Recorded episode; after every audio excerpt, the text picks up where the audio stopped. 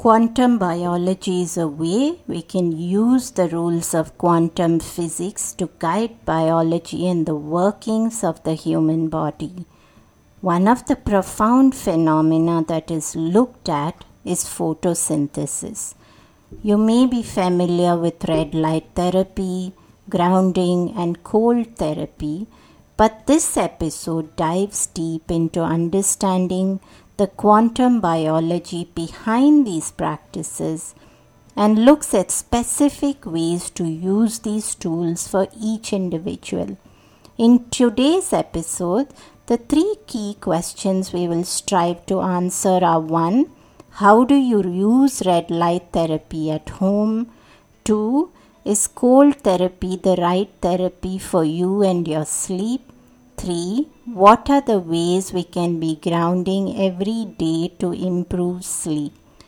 Quantum biology is a vast and fascinating field which allows us to truly understand the science behind many ancient customs, many of which we might have let go of as old tales of our grandmother. Carrie B has focused her work on educating the world on quantum biology. Her BS in biology, MS in nutrition, and being the faculty member of the Quantum Biology Collective makes her the perfect guest for this episode. If you missed part 1 of this conversation, go to the previous episode and take a listen. Now let's get started.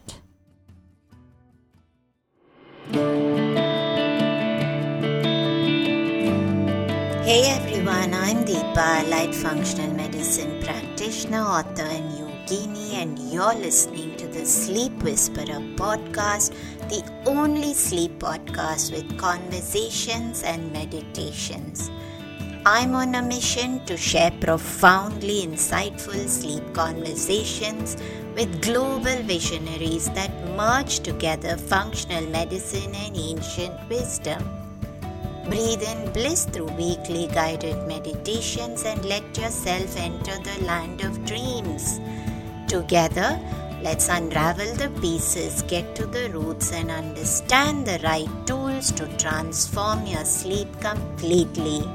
Through this podcast, I want you to dream the best version of yourself.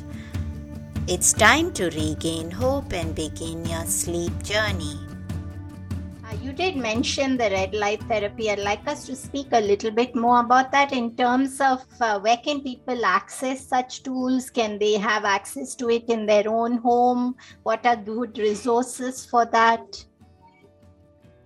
Yeah, so red light therapy panels these days are becoming very, very popular and more accessible.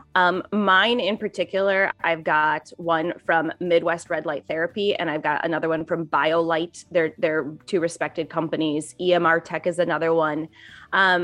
So I think that's the neatest part, right? Is that you're not looking at an insane investment for something where it's almost like you're supplementing missing light, because I don't think people even realize that windows block a lot of the infrared and the red light from our indoor environment. So even if we're inside with all the lights off, trying to not, mess our circadian rhythm up with screens and things like that, we're still not getting those beneficial frequencies.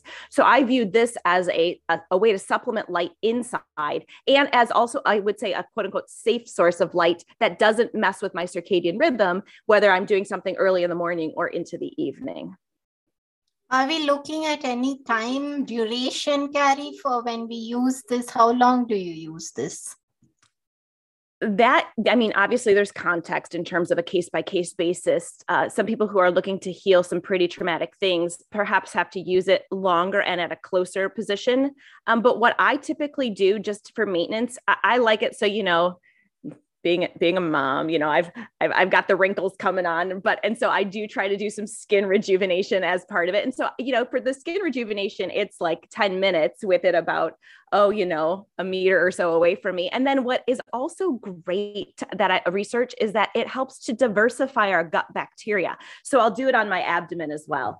I do tend to get enough infrared exposure in other ways. I have an infrared sauna, and I like to move. I like to be out in the sunlight. And so that's how I use it. I use it probably 4 times a week like that. Lovely, Carrie. I'd like us to talk a little bit about cold therapy. There's so much about that. And I know that in Ayurveda, there is an aspect which is counter to that because, you know, a lot of sleep issues are said to be caused by aggravation of vata, which is nervous system dysfunction. And usually it is said people who have those kind of challenges should warm themselves, should warm their body. However, I found great benefit from soaking in a cold tub for about 10 minutes. I think the benefits are profound. So break that down for us in terms of, can we just do it at home? Because I do see a lot of renowned practitioners and there's these fancy devices which make ice. Do we need things like that? Can we set it up at home? Because that's not always accessible to everybody. And I'd really like people to do things which they can set up tomorrow and make a difference. Yes. I mean, I think there's maybe convenience for some people in having the fancy way of doing it, but I love cold therapy as well. And I don't do anything but either fill up my tub or I have like a little, it's called a horse trough, right? You know, you go to the farm store and I got like a horse trough that I just fill with hose water when it's spring and summer. So the coolest thing about cold therapy is it just has to be colder than your body temperature. And so there's people who are like, you know, I think it gets a lot of views and stuff when someone is chopping at ice and then they, you know, they're naked in very, very cold weather and they're, you know, going under the ice, and it doesn't have to be like that. What happens is your surface temperature, your skin just has to feel cold. When your skin feels cold, your mitochondria actually make more infrared heat.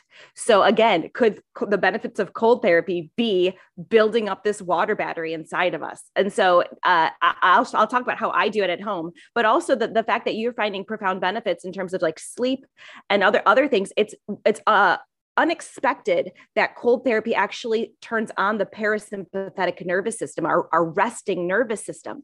And so anyone who's ever done cold therapy, it's like the first 30 seconds, it's like, what am I doing? Like this, but then after about 30 seconds, maybe 60 seconds, it's like this profound peace, profound calm.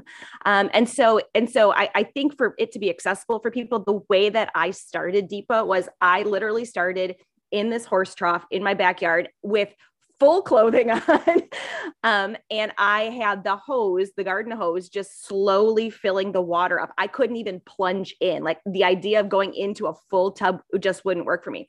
So I would just have that water slowly rise up. And as I sat there and as the water slowly rose up, it was very peaceful, very calming. And so, you know, you get to the point where the water's high enough.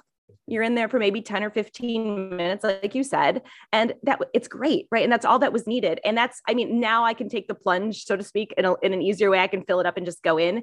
But for those start in your bathtub and don't necessarily have to make the water freezing. Just make it colder than your body until your body senses, yes, I am colder and I would have to start to do things to warm up. And that's all the effect that you need to start to feel the difference. Yeah, absolutely. But I can't think of sitting in that tub and filling the water slowly, Carrie. I could never do that. I can only take the plunge. I would fill it right to the top and then I just close my eyes and just jump into that water. And the first, as you said, initially, it's so uncomfortable. But then, you know, as you sit there 10 minutes later, there's this zen calmness and everything feels so relaxed. And when you come out and you urinate and your urine is like boiling water, and then something shifts within your body. And then you feel remarkable for so many weeks after that. Great talk so far, but I'd love for us to speak about grounding, because I think grounding gets a lot of quackery or woo-woo behind it. And it is recommended a lot all over the world, you know, walking on grass, lying on the ground. But I'd like you to speak from the scientific perspective of what is it really doing for us? I think it does profound things, but you're right. Like this was something that I would have probably scoffed at a few years not really started getting into quantum biology. And so what I was never taught this, right? But apparently this is taught in other areas of the world, just not where I live, but the earth is, basically the earth's surface is always releasing electrons. And so from a physics standpoint, electrons flow from where there's a lot of them, the planet, to where there's less, in something that can conduct them. And it just so happens that humans can conduct or pull electrons into our bodies. Our collagen, our connective tissue, is a conductor, but so is that special water. That special exclusion zone structured water also conducts electrons. So the benefit of earthing is this idea that if the human body runs on a negative charge, if every cell needs tons of electrons, nature gave us so many sources of them that we're disconnected from these days. And so the earth is another one. How many of us are barefoot on the earth for frequent amounts of time? It's not something we do on a regular basis. Yeah, maybe when I go to the beach, it'll feel good. But, even in our backyards playing around, it's like we tend to wear shoes. And that's not the way it was intended. That's not how our bodies were designed. Our bodies were designed to basically, again, recharge our batteries with bare feet on the earth, bare skin of any sort on the earth, so that we can pull the electrons from a larger source, basically an infinite source, into where we have the need, and our bodies will conduct them into us just to the amount that we need. The most obvious way to visualize this and to see the before and after difference is to look at red blood cells. Red blood cells need to be like their own free little boats, basically, because they're transporting so much stuff, right? They're transporting oxygen and nutrients. Just so happens they're also transporting electrons. And what happens when those blood cells aren't electron rich, they start to stack up on each other. They start to look like a stack of pancakes, right? Like almost like a snake of red blood cells. And those are blood cells that are looking to coagulate and form clots and impair the flow of blood, impair nutrient delivery, impair oxygen delivery. And so all of a sudden, then when you take someone whose blood looks like that, it's called Rouleau formation, and you ground them for 40 minutes outside barefoot, and then you take a look at their blood, all of a sudden, all of the blood cells are now separated. And it's because each blood cell basically has this quote unquote invisible halo of negative charge full of electrons. And when each one of them has a bunch of electrons around it, like charges will repel. So it's like trying to put two of the same ends of a magnet together. You'll never let them touch. And that's the same thing with our red blood cells. They'll just kind of bounce off of each other. They'll be able to fill themselves up with oxygen and nutrients and deliver those plus the electrons to our cells. And we're talking so much about benefits to cardiovascular health because clumping of red blood cells is so much linked to clot formation, to thickening of the blood, formation in the arteries, plaque formation, and simple tools. So tell me, how do you ground yourself? Is it that we walk outside?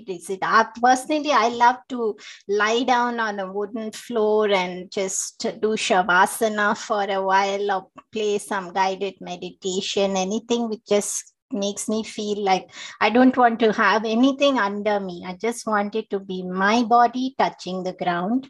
And you spoke about we are always wearing shoes. An interesting fact is that most often I would resist if someone were to allow me or even tell me that it was fine to go outside and go for dinner without shoes. I would still do it. I just love the feeling of the ground under my feet. So what are your favorite ways to bring grounding into daily life in a way? I mean, we don't want to just decide that one fine day we are going to ground ourselves, right? You're talking about sprinkling these things into daily life so that we're having perpetuating benefits as we move through our whole life.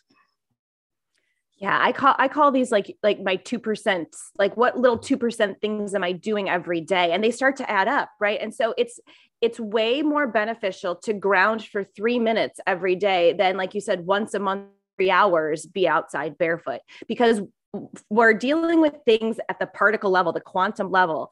And those when you're looking at the quantum level of the effect, it happens instantaneously. And so a little stimulus can provide a big benefit. And so the way I love to do it is first thing in the morning, and So I'm on Instagram and people really follow me for this quantum health stuff. And one of the things I do every morning is I take a picture when I'm out at my sunrise, because I see the sunrise every morning. And then I also take a picture of my bare feet touching the earth. It could be snowing, it could be raining, it could be a beautiful summer day. And it's just this recognition that even if I'm just out there for 5 minutes, it matters. And so I like to start my day with any amount of grounding and sunrise that I can get, whether it's 30 seconds to 3 hours.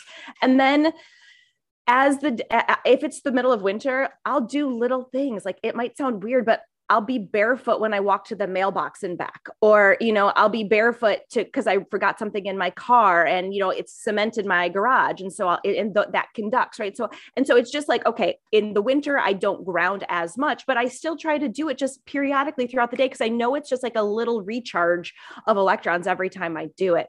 And then come spring, summer, and fall, you can't catch me with shoes on unless, like you said, unless the store says no shirt, no shoes, no service, right? Because I absolutely love the feeling of being barefoot, and so do my kids. So, on a weekend when there's no school, we're in the middle of summer, we will just be barefoot outside playing. You come in, you come out, no shoes. And even my son has learned to kind of do things barefoot in the front yard, like playing basketball. It's like, okay, just whatever you can do barefoot will give you that benefit. And it's better to do it more frequently. I call it consistency over perfection. Consistently try to do it every single day, even if it's a short little bit, and you will make a difference in how those electrons are working inside of your body. I love that, Carrie. And, I take my breakfast tray and my computer, even if I need to work, if I don't have calls, I go put that amidst the trees. I sit on the ground and I'm leaning back against a tree trunk. And I work almost a whole day like that. But what about people who don't have access to nature, who are not amidst this luxury of being out among the trees? What can we do to ground ourselves within our own home, or maybe within an apartment? There are technologies, right? And you have to make sure that your outlet is grounded first. And so there's a company called Ultimate Longevity that they sell little grounding pads, if you will, that you can put your feet on or bare skin on. And they also come with an outlet tester. So you can test to make sure that your outlet is grounded, which basically just means it's pulling electrons in from the earth. And so that would be an alternative source. It can be as simple as, like, literally you can put a copper rod and a copper wire, like a copper rod hammered into the earth. You can wrap a copper wire around it and literally hold onto the copper wire, and that will conduct it, because copper is a conducting metal. And so there's ways to do it. You can kind of, quote unquote, hack it. I'm not a big fan of the word hack, but you can hack it, and you can make sure that you're still getting those electrons, even if you're not, surrounded by nature. The other thing to make note of, though, is concrete does conduct. Wet concrete conducts too. So I wouldn't necessarily walk barefoot in New York City because of all of the other electrical charges and things that are there. It's not necessarily an ideal situation. But if you have like a little back patio or a little tiny area where it might not have a ton of grass, or I even tell people, have rocks sit outside in natural light, and then bring the rocks in, because those rocks have been charged up with the sunlight, and that sunlight then, and their own minerals, right, which all hold electrons. So you can get electrons that way. Plants too. Plants are another thing that you can use to get electrons from grounding. So take them outside, pull them inside, or just have them in front of a window. And whenever you can, connect with them. Like you said, touching a tree, all of those things matter. And because they're little 2%, they will add up, right? They'll definitely start to compound. It's compounded interest. It'll add up over time. And all of a sudden it's like, wow, I'm doing a lot of things that really feel supportive for my body, but it doesn't feel like I'm putting in a ton of effort to do those things. I also take my copper plate out, Carrie, and I put it in the sunlight on the grass. And then I go and take that hot plate before I have my lunch, and I serve my food into that. There's something so beautiful about that for me. So even when I have a plate inside the house, I'll still walk outside and pick up the hot plate from the sun and There's something very precious about that. But I'd love for us to spend a little bit of time talking about intermittent fasting and what is that doing to us, especially in the context of sleep, because there's so many opposing views. There's certain researchers saying that women shouldn't be practicing intermittent fasting. There are people who are in probably lots of different state of health jumping into intermittent fasting and finding themselves having certain reactions which are not really supporting them very well. So what is the right way? How is it helping us? And what is the right way to ease into it? I think that I want to preface that by saying, I think that everyone ultimately can intermittent fast, but it's how do we get into it? And is my body able to at the time? Because I think obviously with the human body, we wouldn't have been able to survive if we couldn't have gone through certain periods of food scarcity. And so we have it built into us that we can do it. But when I start out, what happens with intermittent fasting is you are forcing your body basically to rely on internal fuel sources. And oftentimes because of how we've maybe been eating or living our lifestyle, we are not as good at tapping into body fat as a fuel source. And that fuel source is full of electrons. So you're talking about what is body fat, but potentially a storage depot of electrons. And we just have to, I use intermittent fasting to help coach people's bodies to access those free stored electrons that they can use. But because of elevated insulin levels or leptin resistance and things like that, we're not able to access them as well. So there is using intermittent fasting to help lower insulin levels, to help lower insulin resistance. There's a ton of people doing that and doing it successfully, but I don't necessarily think someone can jump in from eating from when they wake up in the morning till having that midnight snack. And then all of a sudden they say they're going to eat all their food within a 4-hour window. There's shifts in electrolytes that can really affect people. Some people find that they do better starting their morning off and having an early fueling window, I call it, as opposed to waiting all day long and then eating a big meal right before bed. So I think people have to play around with it. And whenever I have my clients start off, I tell them, eat within a 10-hour window. I mean, that's not true intermittent fasting. I mean, but it is, right? And then go 14 hours without fuel and try to make those 3 hours before bedtime without fuel, right? So that you're allowing your body then at night to not have to worry about assimilating nutrients and digesting food, but you can get into sleep, deep sleep when human growth hormone is elevated and repair your body and lower inflammation and reverse insulin resistance. And then, the second half of sleep, work on your memory and encoding all that. And so once people get comfortable with that, then they can shift it again. And I am a huge proponent now of shifting the window to making sure that you're eating somewhere between when the light is brightest, right? So sunrise to maybe, right now these days, I'm typically not hungry. I'm not hungry anymore after about 4 p.m. So sunrise to 4 p.m., that's about an 8-hour window of time. There are days when it's a smaller window. There's days when the days are longer and it's a slightly bigger window. But I think that sort of an intermittent fasting style is accessible to most. It provides benefit. And what it's doing is when you're creating an earlier end to your meals, you're allowing your body to repair when you sleep. And that is where so much healing takes place. It's in those deep phases of sleep. I agree, Carrie. And Ayurveda also speaks so much about not eating after sunset. And I always typically finish my dinner about 4:45 or 5. Mm-hmm. But the pushback that I've received sometimes from clients is, you're killing my social life. Who's going to want to dine out with me at 4 o'clock or 5 o'clock? So how do we navigate those kind of challenges? If I do go out afterwards with friends or, family or whatever, have a date, with my husband, it's this idea of, I can still go out and socialize. I'm the person who I ask for soda water. I like a sparkling water and I just want, I'm there for the company. I'm typically not at whatever bar or restaurant to enjoy the meal the food that they're offering. I like making my own food at home. And so I find that it is a balance, but it's also me asking this question. When I say I ask my clients to phrase it this way. I say, oh, you have to say that is not a priority for me. Good sleep is not a priority for me, or feeling better is not a priority for me. And when I phrase it that way, it's like, well, that doesn't sit right with me. So then I want to shift my behaviors. I want to shift how I operate, because I do want to feel better. I do want to heal. I want to thrive. And so when we say, oh, instead of it's killing my social life, I have my clients say, being healthy is not a priority for me. And it's just a different mindset. And then, you know, at some point you do start to connect with other people who kind of get it, or they're interested in what you're doing. And then you become this beacon of information and potential help for other people who are saying, oh, okay, yeah, I can get with that. And that sounds interesting to me. And then, you know, life is good.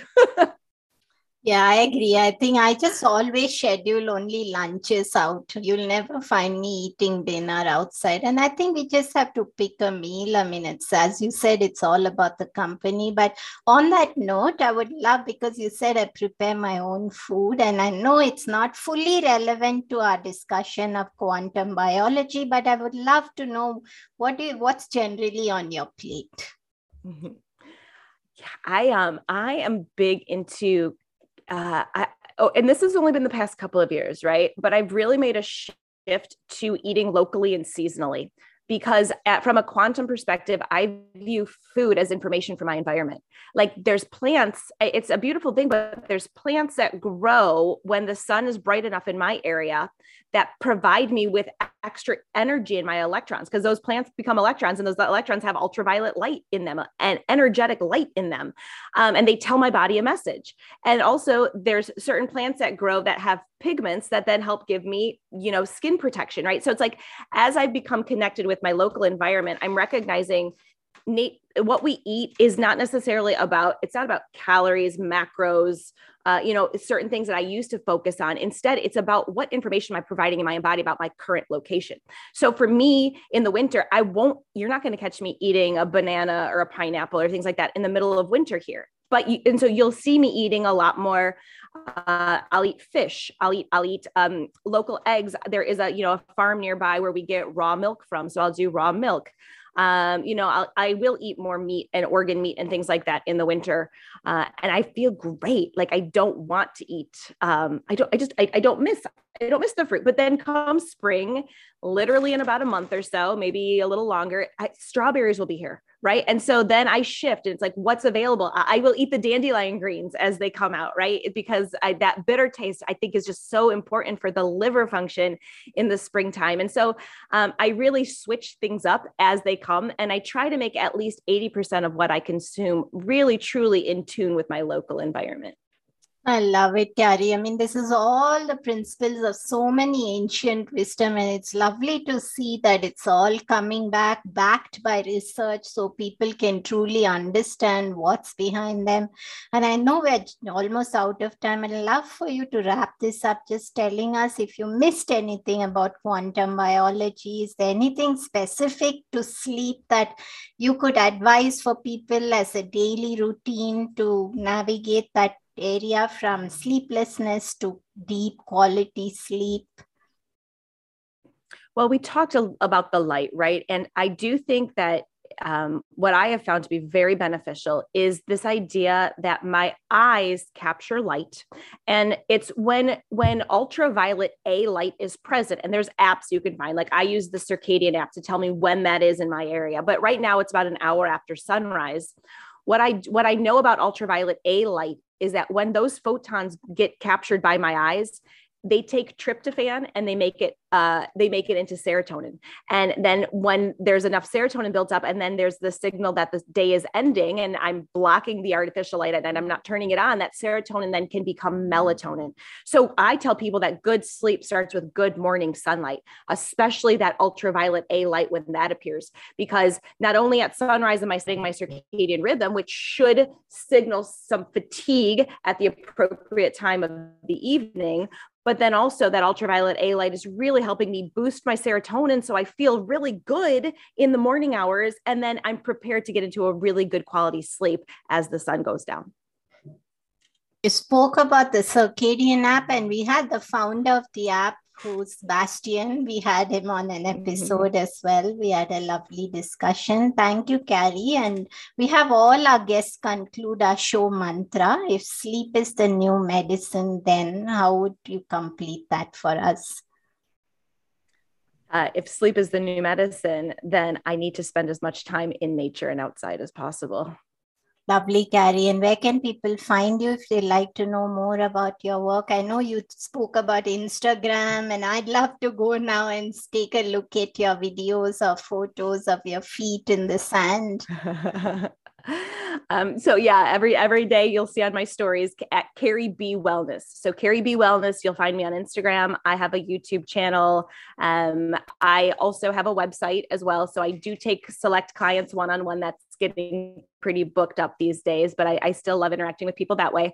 And then also if you stay in touch with my newsletter, so sign up for my newsletter, because I offer courses in quantum health and quantum biology. We're just going to be offering a circadian rhythm reset. So, I mean, there's things that if this is interesting to you, stay in touch with me in some way, and we'll make sure you get the information about how to apply this stuff with my help. Lovely, Carrie. Pleasure having you here today. And it was a great conversation, which just literally flew by. So thanks for your time, and would love to see you again sometime. Thank you so much for this chat. I just loved chatting with you. It was lovely, lovely. And I really appreciate the message you're bringing to the world. So thank you, Deepa. And I'd love to chat with you again. We heard Carrie talk about quantum biology, red light therapy, cold therapy, and grounding. Ayurveda has three main principles, which are like attracts like, opposite brings balance, and eliminating the triggers of imbalance are the key to recovery. If we think about this, is cold therapy for everyone? Here's my take on this. It is unique. However, there is no one fix for everyone.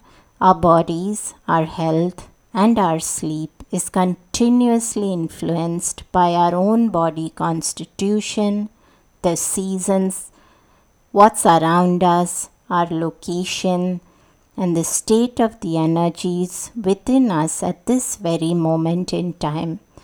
It's almost as if I have two different bodies in the winter and in the summer as I oscillate between a cold body and a hot body. If we were to juxtapose the principles of opposite brings balance, we need to have subtle mindfulness about the temperature within. When vata is highly aggravated in the winter, for someone who is predominantly vata, the subsequent increase in cold can be imbalanced initially, or you might need to do it less frequently. This does not mean it will not offer you benefits, but it's quite bio-individual. Grounding, on the other hand, can be something which is a great practice to start right away, irrespective of body constitution, season, and location. My suggestion is to lie on the ground, use a earpiece, and play one of our guided meditations in the afternoon. Lying on a wooden floor is warm and balancing if you have that. It is a great practice to move the energy, get the blood flowing, and improve cardiovascular health and sleep. Make a commitment this week to do this every afternoon, and I'd love to hear what it did for you. Have a great day.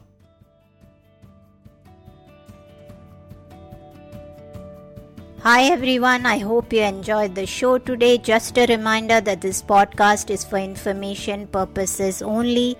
It is not a substitute for professional care by a doctor or otherwise qualified health professional. This information is provided on the understanding that it does not constitute medical or the professional advice or services. If you are looking for personal help on your health journey, do seek out a qualified professional. Please do make your own healthcare decisions based upon your research and in partnership with a qualified healthcare professional. It is in no way intended as medical advice or a treatment or cure for any condition, be sure to always directly work with a qualified practitioner before making any changes to your diet or lifestyle that may feel out of your realm of comfort or understanding. If you are looking for an allied functional medicine practitioner, do seek out more information on www.phytothrive.com. It is important that you have someone who's qualified and understands your health personally in order to provide adequate care, especially when it comes to chronic health conditions. Be sure to subscribe to the Sleep Whisperer podcast on your favorite podcast app to get each episode as soon as it launches.